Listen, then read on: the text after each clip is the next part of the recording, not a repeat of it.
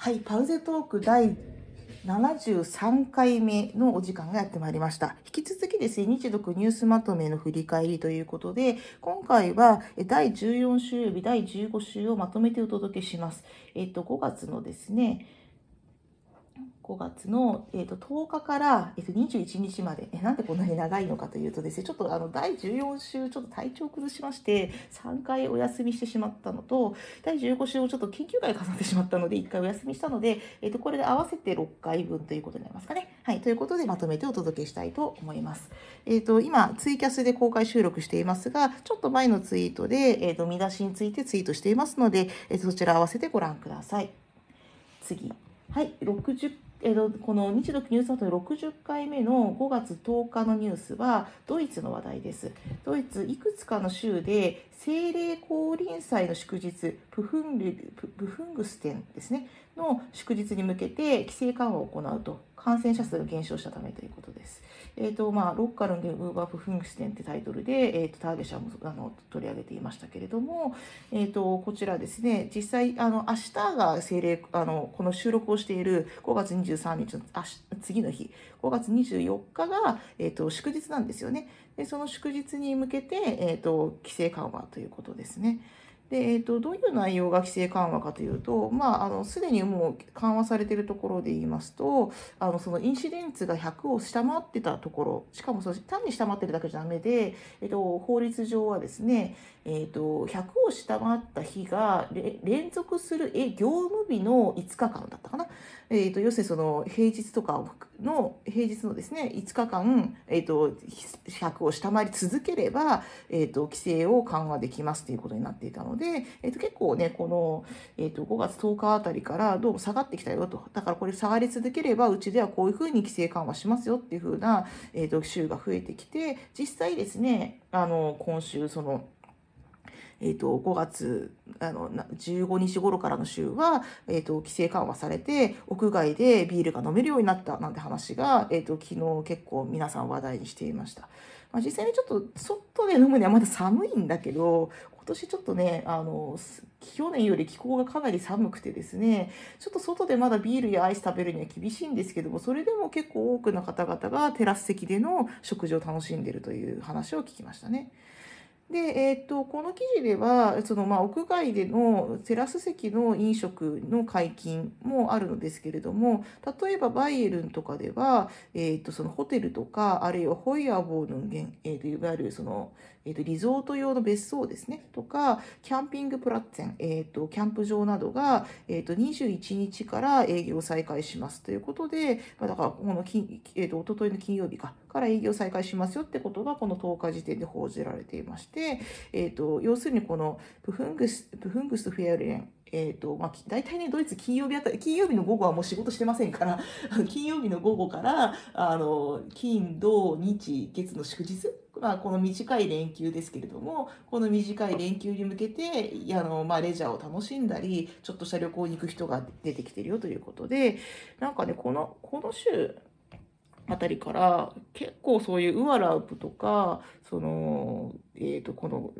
直近の連休とかで遊びたいみたいな話がニュースでも結構出てくるようになりまして、え例えばあのリゾート船の運航再開ということでですねあの旅行会社トゥイがですねあの企画したリゾート船にみんな陰性証明してからですね潜り込む図談とかが報道されたりとかそんな感じで、まあ、少し収まりつつあるという感じですかね。いう話がこの5月10日あたりから報道されるようになってきました。はい。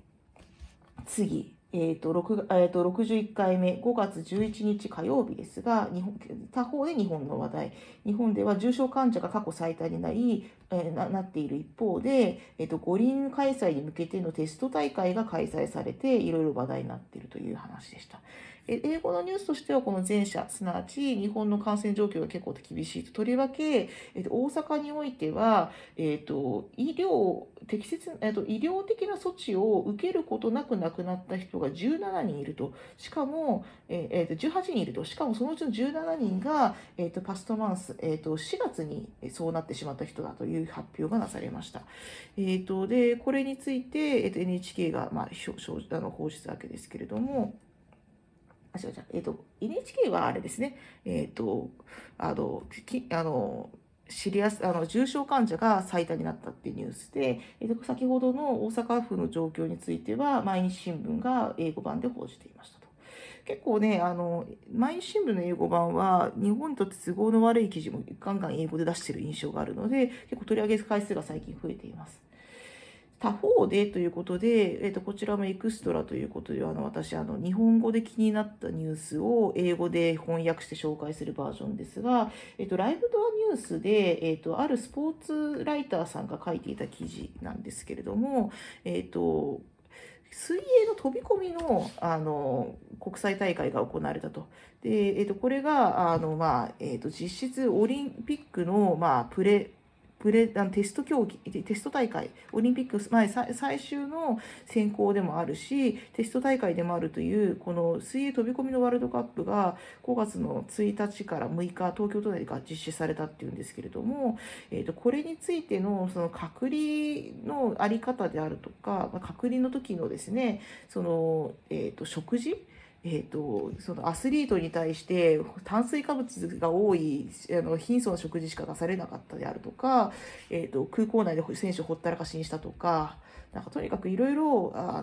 運営に不手際があったのではないかという、まあ、批判批判記事が、えー、と出ていまして、えーとまあえー、と酒井元美氏のですね、えー、と批判記事が出ていまして、えー、とこれが、まあ、ちょっと話題になったと。で結局この記事の後半はやはりこういう状況についてどうなのかっていうことで欧州欧州の選手団チームがかなり批判して写真を撮ってると。足りないから何とかしてくれって言ったらカップ麺が出てきたとかね。しかもカップ麺、これ日本語表記なので、海外の人には何が入ってるかよくわからないからと。まあそういうことも含めて、ちょっと運営側のレベルがあまりに未熟ではないのかっていう批判記事が出てたと。で、実際ね、その、隔離？その、えっ、ー、と、その到着後の隔離での食事問題っていうのは、これは日本人帰国者に、あの日本に在留資格がある人ないし、日本人帰国者も例外ではなくてですね、えーとまあ、今回はその大会運営側が用意したホテルってことですが、えー、と似たような話として、そのね、あの帰国者隔離のホテルにおける食事っていうのも、まあ、隔離飯だって言って、ちょっと話題になりましたけども、まあ、その3月にそのハッシュタグで話題になった時よりは改善したようなんですが、それでもやっぱりそのあの隔離されてる人に合わせて食事を提供するって非常に大変なことで、結構怖いんですよね。結構怖いので、私、それで頑張って実はダイエットしてるっていうのはあるんですけども、で、それでダイエットでその筋肉つけながら体重を落とすっていうのをやってるとですね、いや、まあね、日本人の標準的な食生活よりもずっと、あの、タンパク質取らないとまずいんですよ。筋トレして、すごく動いて、やるってなると、結構な、なんていうんですかね、鶏の胸肉とか、あの、の乳製品とかあのうまく取っていかないとできできませんしアスリートって結局そういうタイプの食事をしてる人たちにですねその揚げ物中心の食事だったり生野菜とか生フルーツがないっていう風になると非常にがっかりするとしかもまあ日本食は美味しいっていうイメージがねあの海外の方にありますのでそれも輪をかけて非常に残念だったっていうまあそういう話ですよね。で、まあ結局、そういう状況でも、あの、ちゃんとその、選手たちがパフォーマンスを発揮できるのかっていうところが、まあスポーツ記者的には非常に気になると。で、そうすると、まあ、それを、あの、できないのであれば、そもそも運営能力がないのではないかと言われても仕方がないのではないかと、そういうタイプの批判ですね。えっ、ー、と、結構その、オリンピック開催についていろんな批判がありますけれども、そもそもその選手をきちんと取り扱えないのではないかって批判が出たっていうのはちょっと面白いなと思って取り上げました。はい、次。えー、っとですね、あさらにですね、えー、っと、ドイツで、えー、っと、どう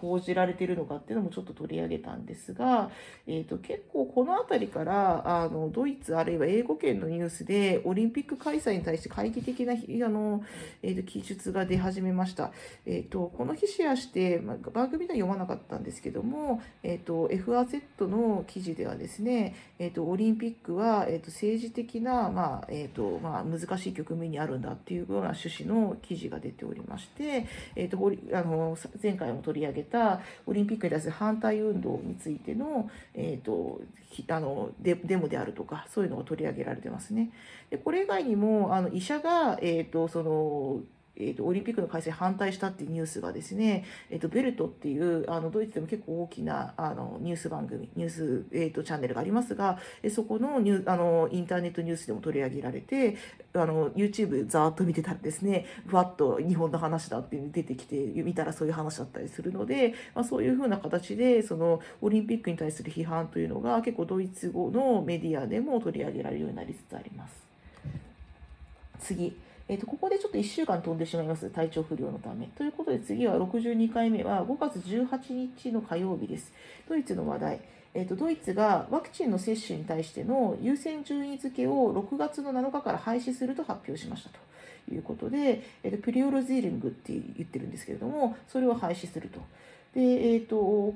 ただ、この優先順位付けの考え方自体が日本の視聴者には分かりにくいと思いましたので、この日はまずそのニュースとしてその優先順位付けが廃止されるよって話をした後に、えーと、連邦政府のサイトですね、連邦保健、えーと、連邦政府のサイトで、えー、とコロナウイルスの、えー、とワクチン接種についての F&Q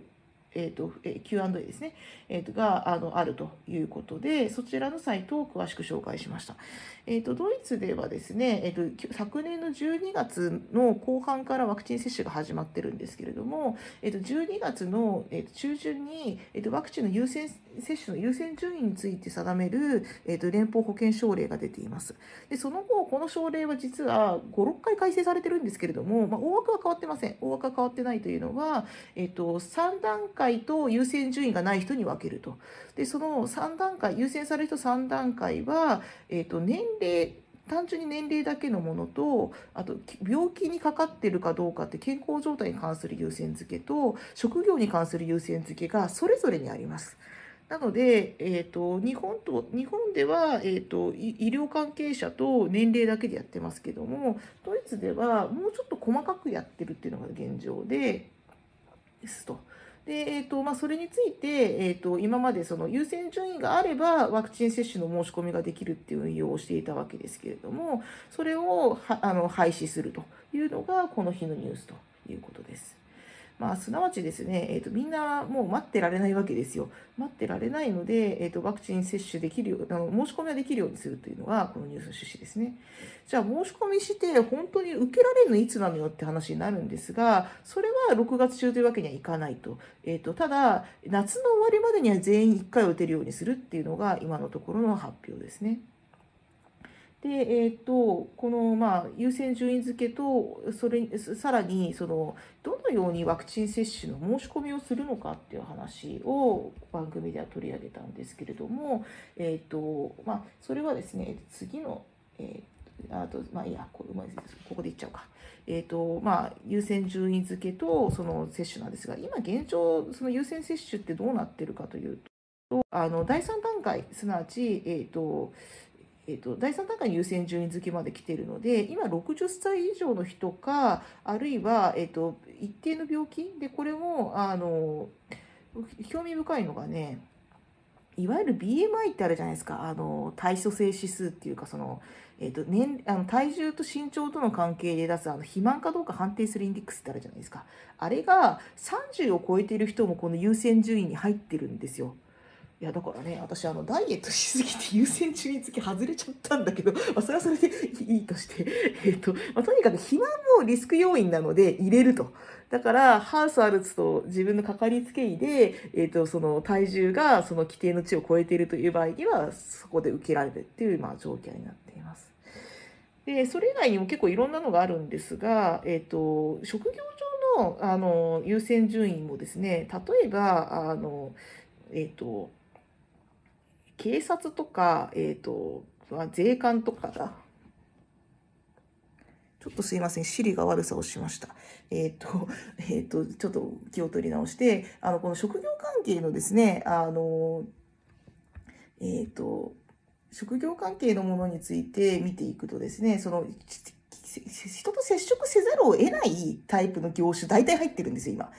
うん、だから、あの、例えば、えっ、ー、と、その行政関係の人で、その窓口やらなきゃいけない人たちっていうのはこう優先順位付けの第3位に入ってますし、それだけでなく、例えば、えっ、ー、と、あれですね、えっ、ー、と、あの、スーパーのレジ打ちの人とか、うん、想定されているような職業分類もあります。えーと、特に薬局とか、えーと、総裁とか食品業界とかで、えー、関連性の深いところにいる人とかね。で、そういうのを、じゃあどうするのかと、優先順位どう証明するのかというと、あの、ライナトプハルツ州の場合、私の住んでるところの例で言いますと、えっと、まずはオンライン申し込みしちゃうんですよ。オンライン申し込みしちゃって、私この要件に該当するのでお申し込みしますってすると、えっと、あの、予約の期日は追ってお知らせするのにちょっとお待ちくださいと。で、えっ、ー、と、その予約の接種の日が来たら、えっ、ー、と、その証明書を一緒に持ってきてくださいということで、例えば、あの、大学関係者だと、大学の人事課が、えっ、ー、と、その証明書についてサインをすると、その証明として認められるというような感じで、えっ、と、まあ、各企業とかでのその人事管理権を持っている人たちが、その公式に文書として発行するということになっているようですね。でそういう形で、えっ、と、接種をすると。で、まあ、だから、あの、さっきの、えっ、ー、と、リスクのある病気ないし、病気の、あの、あの警戒すべき状況にある人たちについても、医者が判断して書くと。だから、このね、医者とか人事担当者とかを説得できるかが結構要件になっているようなところもあって、それはそれでどうなんだっていう感じもするんですけれども、まあ、あの、そういう形になっていると。他方でね、えっ、ー、と、この日、あの、連邦政府のサイトから飛べる、あの、全、全国の予約申し込みのためのウェブサイトをざーっと見てみたんですけれども、このラインナットパルツみたいにとりあえずまず申し込みさせて、その要件該当性はその場で当日判断するっていうところは何個かあるんですけども、そうじゃないところが結構あって、例えばベルリンとかだともう接種券がないとあの申し込みができないと。で、接種券に該当するかどうかは行政から送りますってことになってますから、本当にじゃあ例えばそういう優先順位付けの話とかができてるのかどうかっていうのはちょっとよくわからないところありますね。まあ、あの、今、家庭医でも接種ができることになってますので、その家庭医でのその接種に関しては、家庭医自身が証明をすればいいことになりますから、この病気に該当してるとかってことはね、いいと思うんですけれども、えっと、その職業関係のやつとか、ちゃんと接種券発行されてるのかなっていうのよくわかんないですし、あと、その、打てる箇所が今、その、えっと、えっと、この、予約が必要なインプセンターだけでなくて、えっ、と、その、えっ、と、あれですね、あの、契約、あの、自分のハウスあるつと、えっ、と、家庭医であるとか、あるいはですね、個人で開業している医師とか、えっ、ー、と、老人ホームの移動式予防接種チーム、あと病院内での医師などが打つことができるということになっているので、えっ、ー、と、必ずしも予約を返さなくても、まあ、みんなまとめて打ってるっていうのもあるようですから、えっ、ー、と、この辺ね、ちょっとね、えっ、と、まとめて紹介してる記事とかが見つかるといいんですけれども、うん、なかなかね、その、えっ、ー、と、どれくらいの人が今、えっ、ー、と、ま、申し込める状況にあるのかっていうことについては一概に言えないというか、あの、日本だと、まあ後で日本の話しますが、あの、日本だと、今これくらい接種対象者がいて、そのうちの何パーセントです言い方をするんですが、えそういうのは全然あの言えないので、もう完全に総人口に対する割合だけを表示してるっていうのが現状ですね。次。じゃあ、あの、次の日はですね、えっと、日本の話題です。えっと、日本の話題として、えっと、防衛省によるワクチン予約システムが、まあ、ちょっと、あの、えっと、ある新聞社2紙がですね、えっと、嘘の、えっと、番号を入れても予約ができてしまう。という欠陥があるんだとして批判したという記事ですね。え、でも日本のワクチン接種状況についてなんですけども、日本では今のところ、まあ、そのドイツのあのプリオルツィールングに相当するような形で、医療関係者か高齢者のみが対象になっていると。で、え、ー、と、それらについて接種券、え、接種を受けることができるクーポン、バウチャーを出して、そのクーポンを持ってる人に、え、ー、と、いろいろ市町村が提供するってやり方をしてるんですが、えそれではちょっと足りない、特に大都市圏きついということで、防衛省が災害派遣を根拠にして、えっ、ー、と、ワクチンを打ちますよと、接種センターを開設しましたと。で、その予約についてなんですけれども、それがちょっとざるすぎないかということで批判されたということですね。で、えっ、ー、と、まあ、それについて記事を紹介した上で、日本の接種状況ってどうやって、あの、確認したら良いのでしょうかということで、日本のワクチン接種サイトについても、えっ、ー、と、見に行ったんですけども、それでようやくさっきの説明したですね、あの、日本の、えっ、ー、と、首相官邸のワクチン接種チームの、あの、公表のやり方は、人口比じゃないんですよ。で、え、ー、と、人口比じゃないからどうやって比べようかなと思ったんですが、実はあの、共同ニュースの記事内では、この5月 10,、えー、と5月19日段階の、えー、18日か、18日段階の、え接種率は人口比では3%。と言っているので、え、ー、と、ドイツが、え、ー、と、あの、その時点で35%ぐらい、あの、1回目の接種ね、35%ぐらいだったことを考えると、まあ、かなり遅れているというのがわかるということになります。で、えっ、ー、と、まあそういう状況で、かつ、えっ、ー、と、表示が、えっ、ー、とね、その、えっ、と、区分ごとなので、えっ、と、なかなか難しいなと思って見てました。はい、次。えっ、と、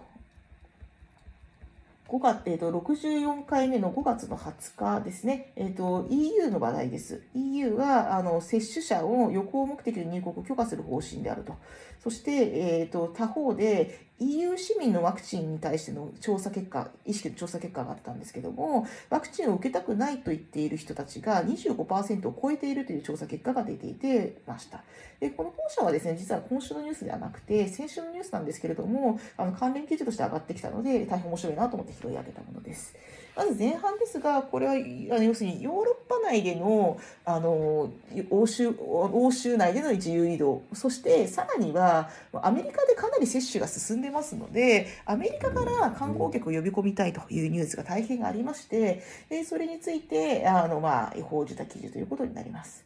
で、えっ、ー、と、まあ、EU リコメントオープンボールダス to FullyVaccinatePeople ということで、完全ワクチンを接種した人には、えっ、ー、と、ボーダー、国境を開けるようにと各国に対して推奨したというニュースですね。